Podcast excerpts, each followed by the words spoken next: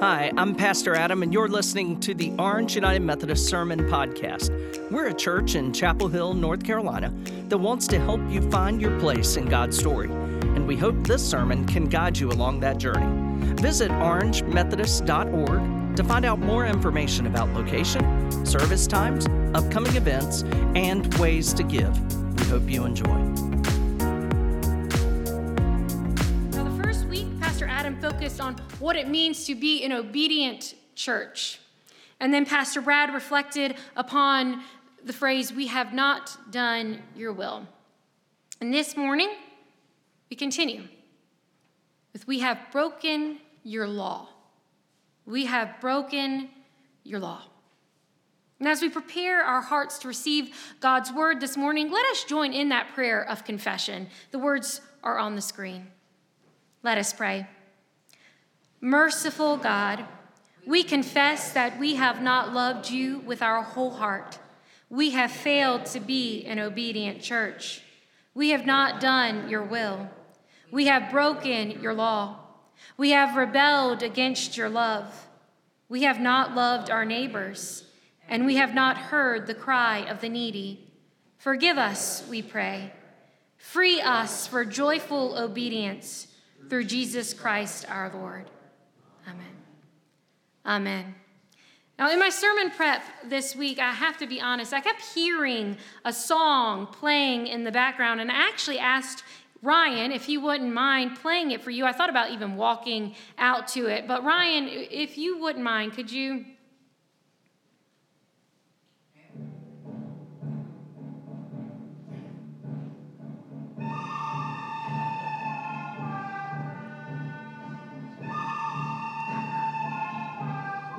Thank you, Ryan.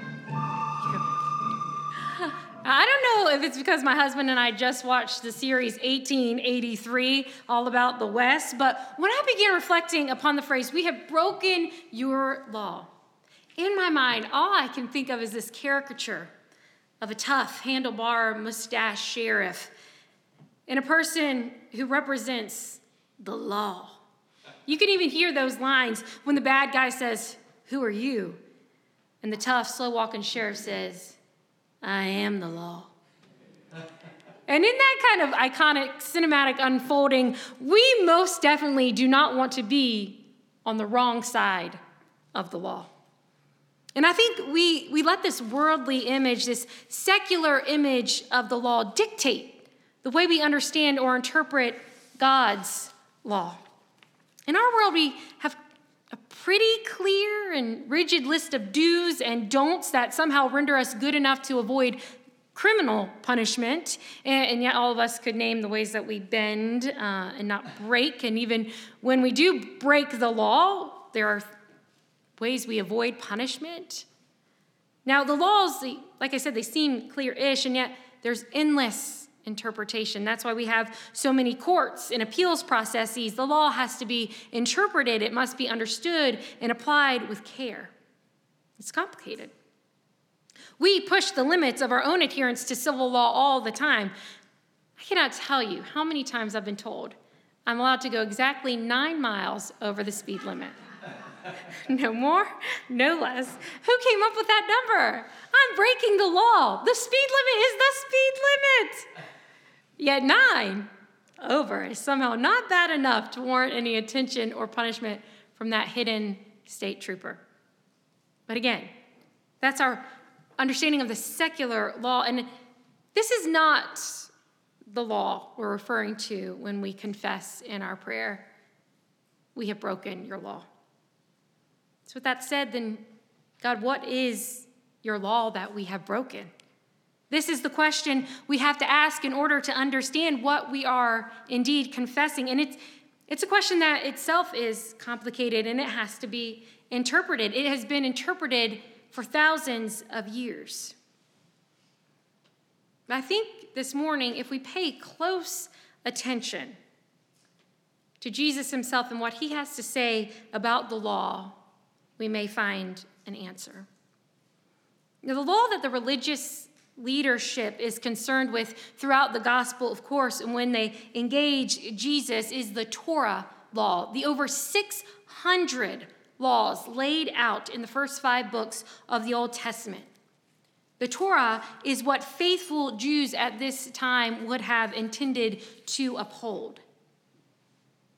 Now, whether or not we want to argue about the Torah law's importance and our own adherence to it, our, our lives truly reflect our interpretation of it. We don't follow it. Even if we claim to follow some of it, we do not follow Torah law as these first century Jewish leaders would have. We see the line of Christian interpretation around how we, dis- we understand Torah law. We see it play out in real time when the early Christians have to decide what it's going to look like to follow Jesus. We see it happen in Acts 15 when this question is raised if all the males, adults, infants, all of them, Jews or Gentiles, if they identify as Christians, must they undergo circumcision? In order to comply with the Torah law, yes, they would have to.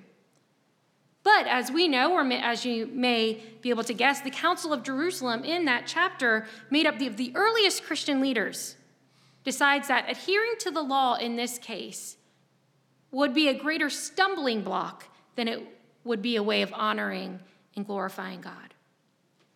So, if we are not confessing to God that we ate shrimp this week, when we say we have broken your law, again, what are we confessing?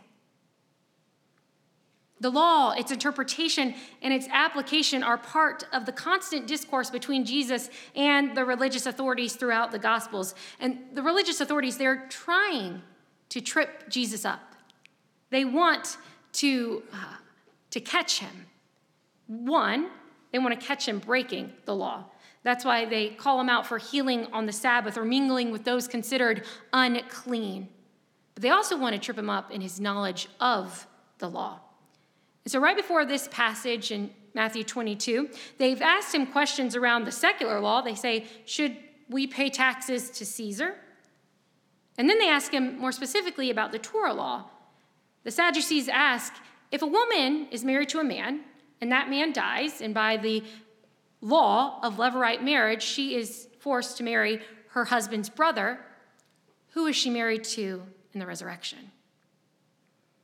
But Jesus, again and again, he responds with such knowledge and nuance and grace that he leaves no room for rebuttal.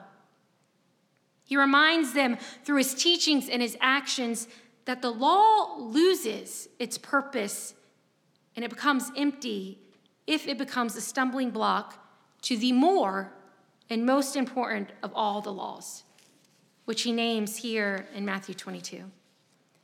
The Pharisees, wanting to test Jesus' knowledge of the law, ask him, Teacher, which commandment in the law is the greatest? Jesus immediately answers, You shall love the Lord your God with all your heart, with all your soul, and with all your mind. This is the greatest and first commandment, and the second is like it. You shall love your neighbor as yourself. On these two commandments hang all the law and prophets. So here, Jesus is actually saying there's a hierarchy in the law. There is a most important and a second most important. We often say sin is sin. We all fall short. Pastor Greg mentioned in his devotional this week, quoting Billy Graham, we're all on level ground at the foot of the cross. This is true. There's no hierarchy amongst sinners. Jesus is telling us there is a hierarchy in the law. There's a law that surpasses all the other laws. There is a law that looms larger than the rest. Love God first, love your neighbor second. And if any adherence to any other law or our actions stand in contrast to this directive, then we've broken the law. Love God, love our neighbor. And we may disagree on this interpretation because so many of us take comfort in the law. I do. Just tell me what to do and what not to do. I'm very good at following directions. But when following those directions doesn't lead us toward God, but just toward a more puffed up and prideful version of ourselves, then the law has failed in its purpose. If the law gives us an opportunity to simply point to others and name how they, unlike ourselves, are failing to uphold God's law, then again, the law has failed in its purpose to point us toward God because it's simply just pointing us back to ourselves. Now, when we consider this, we have to ask the question so, what does it mean to follow the law, to follow Jesus' commandment to love God and to love our neighbor? How does this law reframe all the other laws? We think of the example of the Good Samaritan. It's helpful here as we have this person who's been robbed and beaten and left for dead. And in an effort to preserve the law and maintain their ritual purity, two individuals, a priest and a Levite, both pass by on the other side so as not to defile themselves. For themselves, their action is justified, their action is righteous because they're following the law. But Jesus makes it clear that they have broken God's more important law. They have not loved their neighbor. I think it is worth saying, even if we know it, the law is not the way of salvation. The law has no saving power. If our ability to adhere to the law were equated with our being saved from the brokenness of the world and our own sin, then none of us would be considered worthy. We all sin. We all fall short. We all break God's law. Paul writes in his letter to the Romans there is no one worthy, not one. But by grace, by our faith in Christ, never by our works. By our faith, we're reconciled to God. We're restored to God not because we've managed to avoid making our bed on the Sabbath. We're restored to a right relationship with God because God loved us so much that He sent Jesus to be one among us, to reveal to us that only by faith in our reliance upon God are we able to do or be anything more than the worst of our sins. Because, church, when we are left to our own devices, in our own brokenness, we make the law a weapon. The religious authorities did it, propping themselves up as spiritually superior to others. We make the law a weapon by punishing those who don't live up to our own interpretation of it. We do all this in the name of God's law, and yet God's law is much simpler and much more complicated. Jesus makes it clear God's chief law is love. What does the law of love look like? Jesus spends three years modeling exactly that for us. The law of love, most significantly for Jesus, means loving God with our whole selves, committing our hearts, our minds, our souls to a real, a cultivated relationship with God. And that relationship and that love is lived out in action by the way we love one another, how we care for the marginalized, how we care for the oppressed and the outcast, how we welcome the stranger. It means advocating for those who have no power. It means loving others more than our pride will let us. It means loving others more than we believe the law allows. Again, we think of the Good Samaritan. And this love that Jesus speaks of, friends, it isn't the kind of love we think about when someone says, Oh, I just love you. It isn't the kind of love that makes it easy to bend the rules. I think of my four year old son Ephraim when I've drawn a hard line at bedtime 720, that's it. And then he says, Well, I only wanted to stay up later so I could cuddle with you for one more minute. I let that law be broken. That's the kind of love that comes naturally easily. It's not the kind of love that Jesus has to teach us and remind us of again and again and again. The love Jesus teaches us is actionable love. It's not always warm and fuzzy, it's not always a feeling, it's a movement. The love of God that reflects in our ability to love our neighbors rightly is a love that acts before it feels. It's a love that visits the imprisoned, feeds the hungry, quenches the thirst of the parched, clothes the naked, loves the outcast, tells those on the fringes, You are worthy. It's a kind of love that repeats again in our minds that there is no one we have ever encountered who was not completely and utterly loved by God. There is no one we might meet that must earn God's love, and there is no one who is not already God's beloved child. When we have failed to love God rightly and to love our neighbor rightly, then we have broken God's law. When we have failed to love God rightly and to love our neighbor rightly, then we have broken God's law. But as we've reflected before, if there is no amount of adherence to the law that can earn us God's love, that can earn us that eternal promise of everlasting life, then why follow God's law at all? Why seek to follow God's commandment, especially this one that Jesus tells us is most important?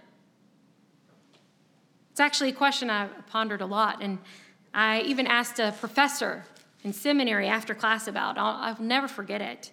We discussed in class that day that God's grace is sufficient. Our faith in God is sufficient for our salvation. That there is no act or sin we can avoid that would save us from ourselves. There wasn't a way that the law could lead us to life everlasting. Only faith in Christ can do that. Only faith in Christ can do that. So I asked him, I said, why then commit to a life of discipleship? Like, why uphold God's commands? Why seek to live a sacrificial life? Because it is really hard. If our ability to uphold God's law doesn't impact Jesus' love for us and his grace toward us, why bother? And he said, I'm paraphrasing, of course, but he said, Fair question. But consider this a love worth living for is a love worth sacrificing for. And at the end of your earthly life, when you look back upon the love of God poured out upon you, and you see the unfolding of your days, there's really no other choice to be made. When we truly receive and experience the love of God, we are moved toward a life of sacrificial love. We're called to live with intention and purpose, believing that our witness and our faith will bear fruit far beyond what we could ever imagine. But because we're human, we can't always trust ourselves to uphold that love that God has given first to us. And so, with intention, we practice it. We practice it even when we don't feel it, especially when we don't feel it. We cultivate it even when it's difficult, so that it not only becomes what we do, it becomes who we are. We practice that love by modeling the love Jesus lived. We uphold the commandment because the gift of Jesus' sacrifice is costly. The gift of grace isn't cheap, it is powerful and it's not just performative, it is transformative. It changes us. Honoring God with our whole selves and loving our neighbor, it is God's command and it is our calling.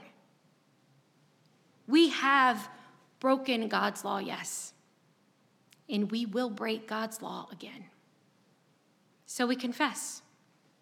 We confess that we haven't done it perfectly, but our confession is also our commitment that we will keep trying, that we will return to Jesus' words over and over again. We will return to them until they are written on our hearts and until they are lived in our bones. Let us pray. Loving God, you have come into this world to show us how to love with a human heart. You have come to show us what it looks like to worship with a human soul, what it means to follow you with a human mind. Forgive us when we fail to love you rightly. Redeem our human hearts, our human souls, our human minds, so that we may love you, O God. So that we may love you and our neighbors with that very same love you so graciously revealed to us in Jesus Christ.